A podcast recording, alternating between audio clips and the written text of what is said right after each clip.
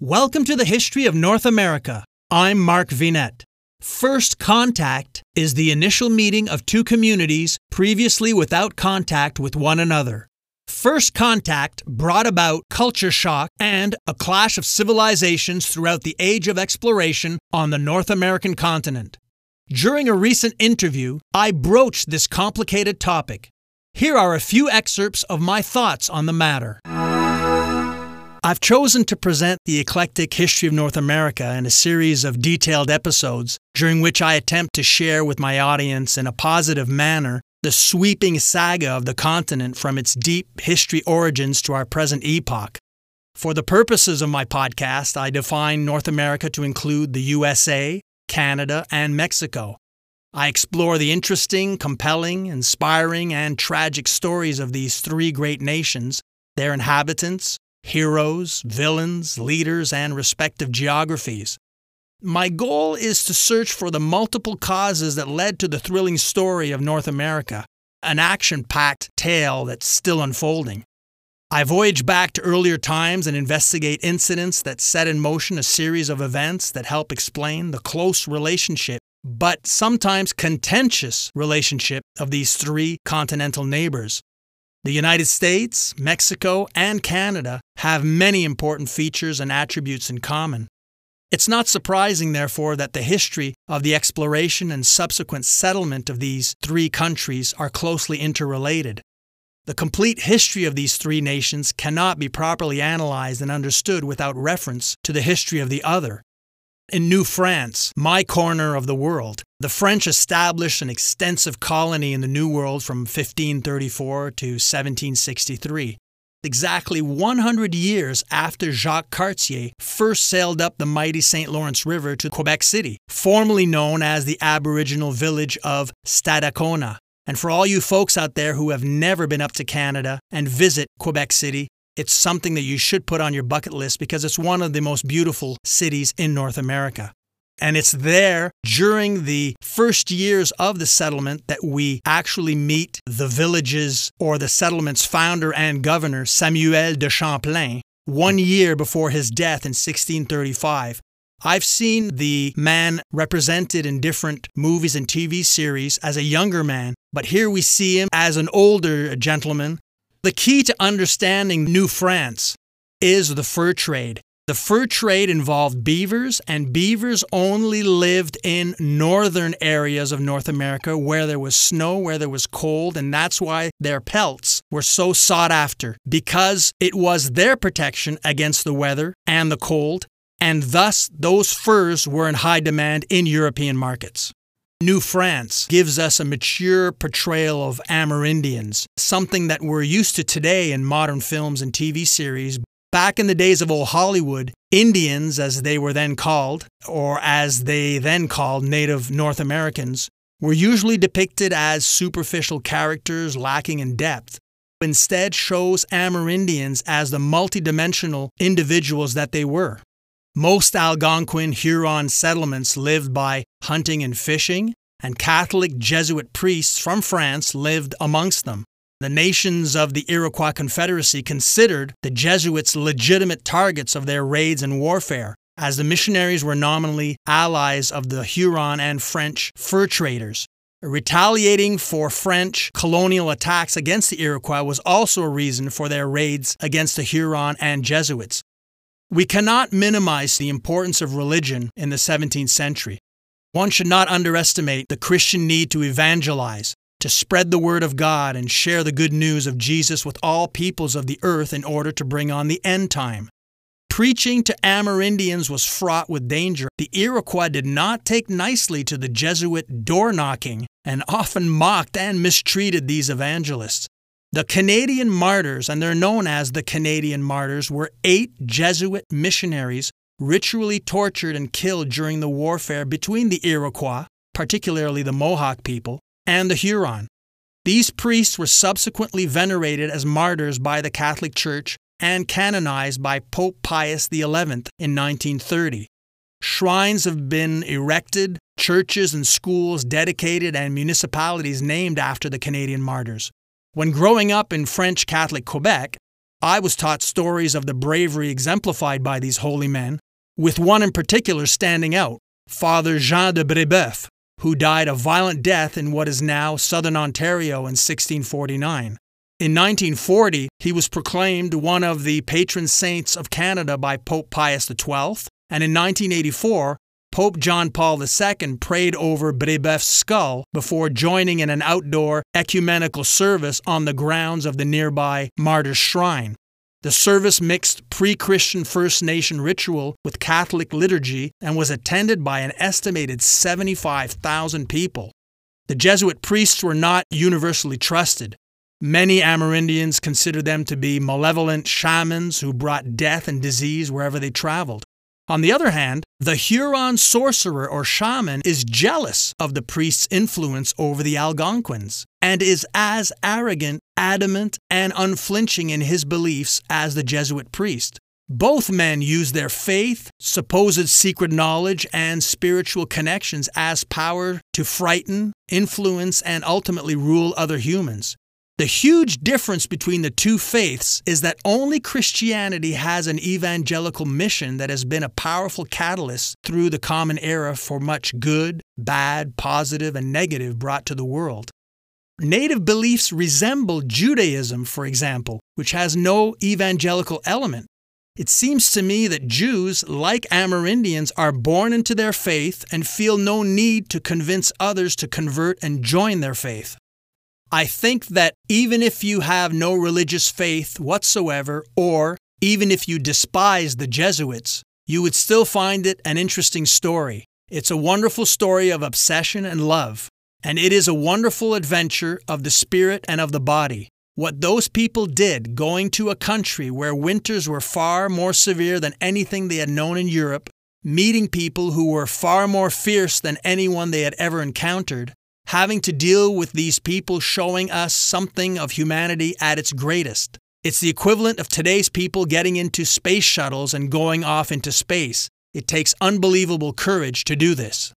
As mentioned, the culture clash is dramatic and cannot be underestimated. An Algonquin asking another tribesman, Are these foreigners intelligent? The answer given was a terse and categorical no.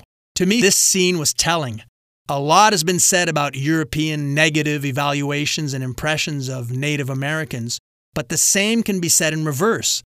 In many ways, I'm sure Amerindians at the time felt morally superior to these foreigners despite their technological advances. It was European advantages in technology, the unwitting transmission of diseases, and eventually sheer superiority in numbers that would overwhelm these native societies. The natives quickly became dependent on European manufactured goods, products, and weapons. Initially, Europeans, especially the French, sought to trade, not conquer. But as the fur trade moved further west and slowly diminished in importance, land cultivation took hold. Europeans displaced the First Nations. As mentioned, native North Americans were technologically wanting, and this put them at a great disadvantage when faced with invaders that were at first technologically superior and later numerically superior. Native peoples were shown as living harmoniously and peacefully until the inevitable encroachment of the violent white army and settlers who were the harmful disruptive influence on Amerindian culture and landscape. These representations were far from the days of whitewashing in pre 60s traditional depictions of Native peoples, where white actors in the old John Wayne movies were cast for roles not meant for them when instead of hiring someone that fit the intended race or ethnicity of a character, a white person was traditionally given that role. Old Hollywood whitewashing had a two pronged effect, for not only did it impede Native American representation in film, but it also forced them into stereotypical roles. Some believe, however, that the pendulum has swung from one extreme to the other and that nowadays a simplistic one dimensional depiction of both cultures has returned to the big screen, but in a totally opposite way or reverse manner. Some feel Amerindians are now often depicted as flawless and virtuous victims, while Euro Americans are portrayed as cardboard villains. I believe that both extremes of the spectrum, gamut or pendulum, are simplistic, immature, unsophisticated, false, childish, and ultimately boring. Two wrongs don't make a right. I found that the truth usually lies in the middle. All human history is awash in gray. Simple minded, bipolar interpretations and presentations are a waste of time. All peoples and cultures should be portrayed in the arts as they appear in the real world multifaceted, complex beings. In other words, the good, the bad, the positive, the negative, the culture, the cruelty, the beauty, the brutality, the sophistication, and the savagery. The Huron tribes were scattered throughout Quebec, Ontario, and into the Great Lakes region. The priest wanting or being sent by the powers that be in his religious order to the limits of the Huron nation.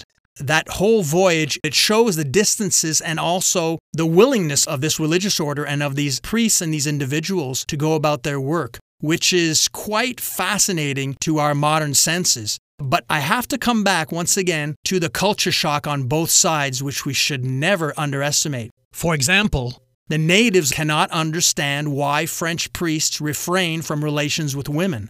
They view this as strange and even demonic. On the other hand, the uninhibited, free, and natural love practiced by the natives is viewed as strange, primitive, and sinful by the priests. Once again, the cultural gaps and misunderstandings were enormous. History irrefutably teaches us that all human beings have the potential of being evil, and when given the power and opportunity, they are. The universal principle of force and might make right applies to all people, cultures, nations, and continents throughout world history, including North America's pre Columbian societies. This shows us humanity at all its best and worst. Amerindian way of life was not inferior or superior, it was just different. In certain areas, among certain tribes, warfare and feuding were endemic. Also, Aboriginal arrival and presence on the continent had serious environmental consequences. For example, some believe Paleo Americans hunted certain megafauna to extinction. I invite the audience to check out episodes 3 to 11 of my podcast for more on all of this. Also, in the great unwitting exchange of bacteria, viruses, and infectious diseases that transpired between the peoples of two worlds, Unfortunately for the North American indigenous peoples, it was they who got the shorter end of the stick and thus inadvertently suffered most. In the 16th century, Eurasian diseases such as smallpox and measles, which were endemic among the colonists but new to North America, caused the deaths of 90% of the indigenous people, resulting in great losses to their societies and cultures. Europeans thus unknowingly unleashed a form of bacterial epidemic to which Aboriginal peoples had no immunity that ravaged the original inhabitants of the continent. After European contact, Amerindians suffered high fatalities of Eurasian diseases. Studies have shown the diseases were likely carried by the increased number of immigrants where smallpox was prevalent. There were several tribes that inhabited northeastern North America. There were the Algonquin, part of the Huron Nation, the Montagnais, and then the Iroquois, the Mohawks. The Montagnais at first are depicted as having never actually met Europeans, so that was a moment of first contact which occurred between those people and them actually seeing Europeans for the first time. And they make some comments about their bearded faces, saying that they looked like dogs. With regards to the Iroquois, they are not depicted in a good light at all points, and there were some critics who objected to that. Well, at the time, the Iroquois Confederacy and the Huron nations were enemies. One of the reasons why they were enemies during the early colonization of the continent by Europeans was the fur trade. And who would control the fur trade? Who would supply the Europeans with the furs and control of the corresponding territories? With regards to the French living in New France and the fur trade, the Hurons were allies of the French, and the Iroquois thus saw the French as being enemies and saw these Jesuit priests who seemed to be only bringing disease and mayhem wherever they went as the enemy, and that's why they were very belligerent towards them.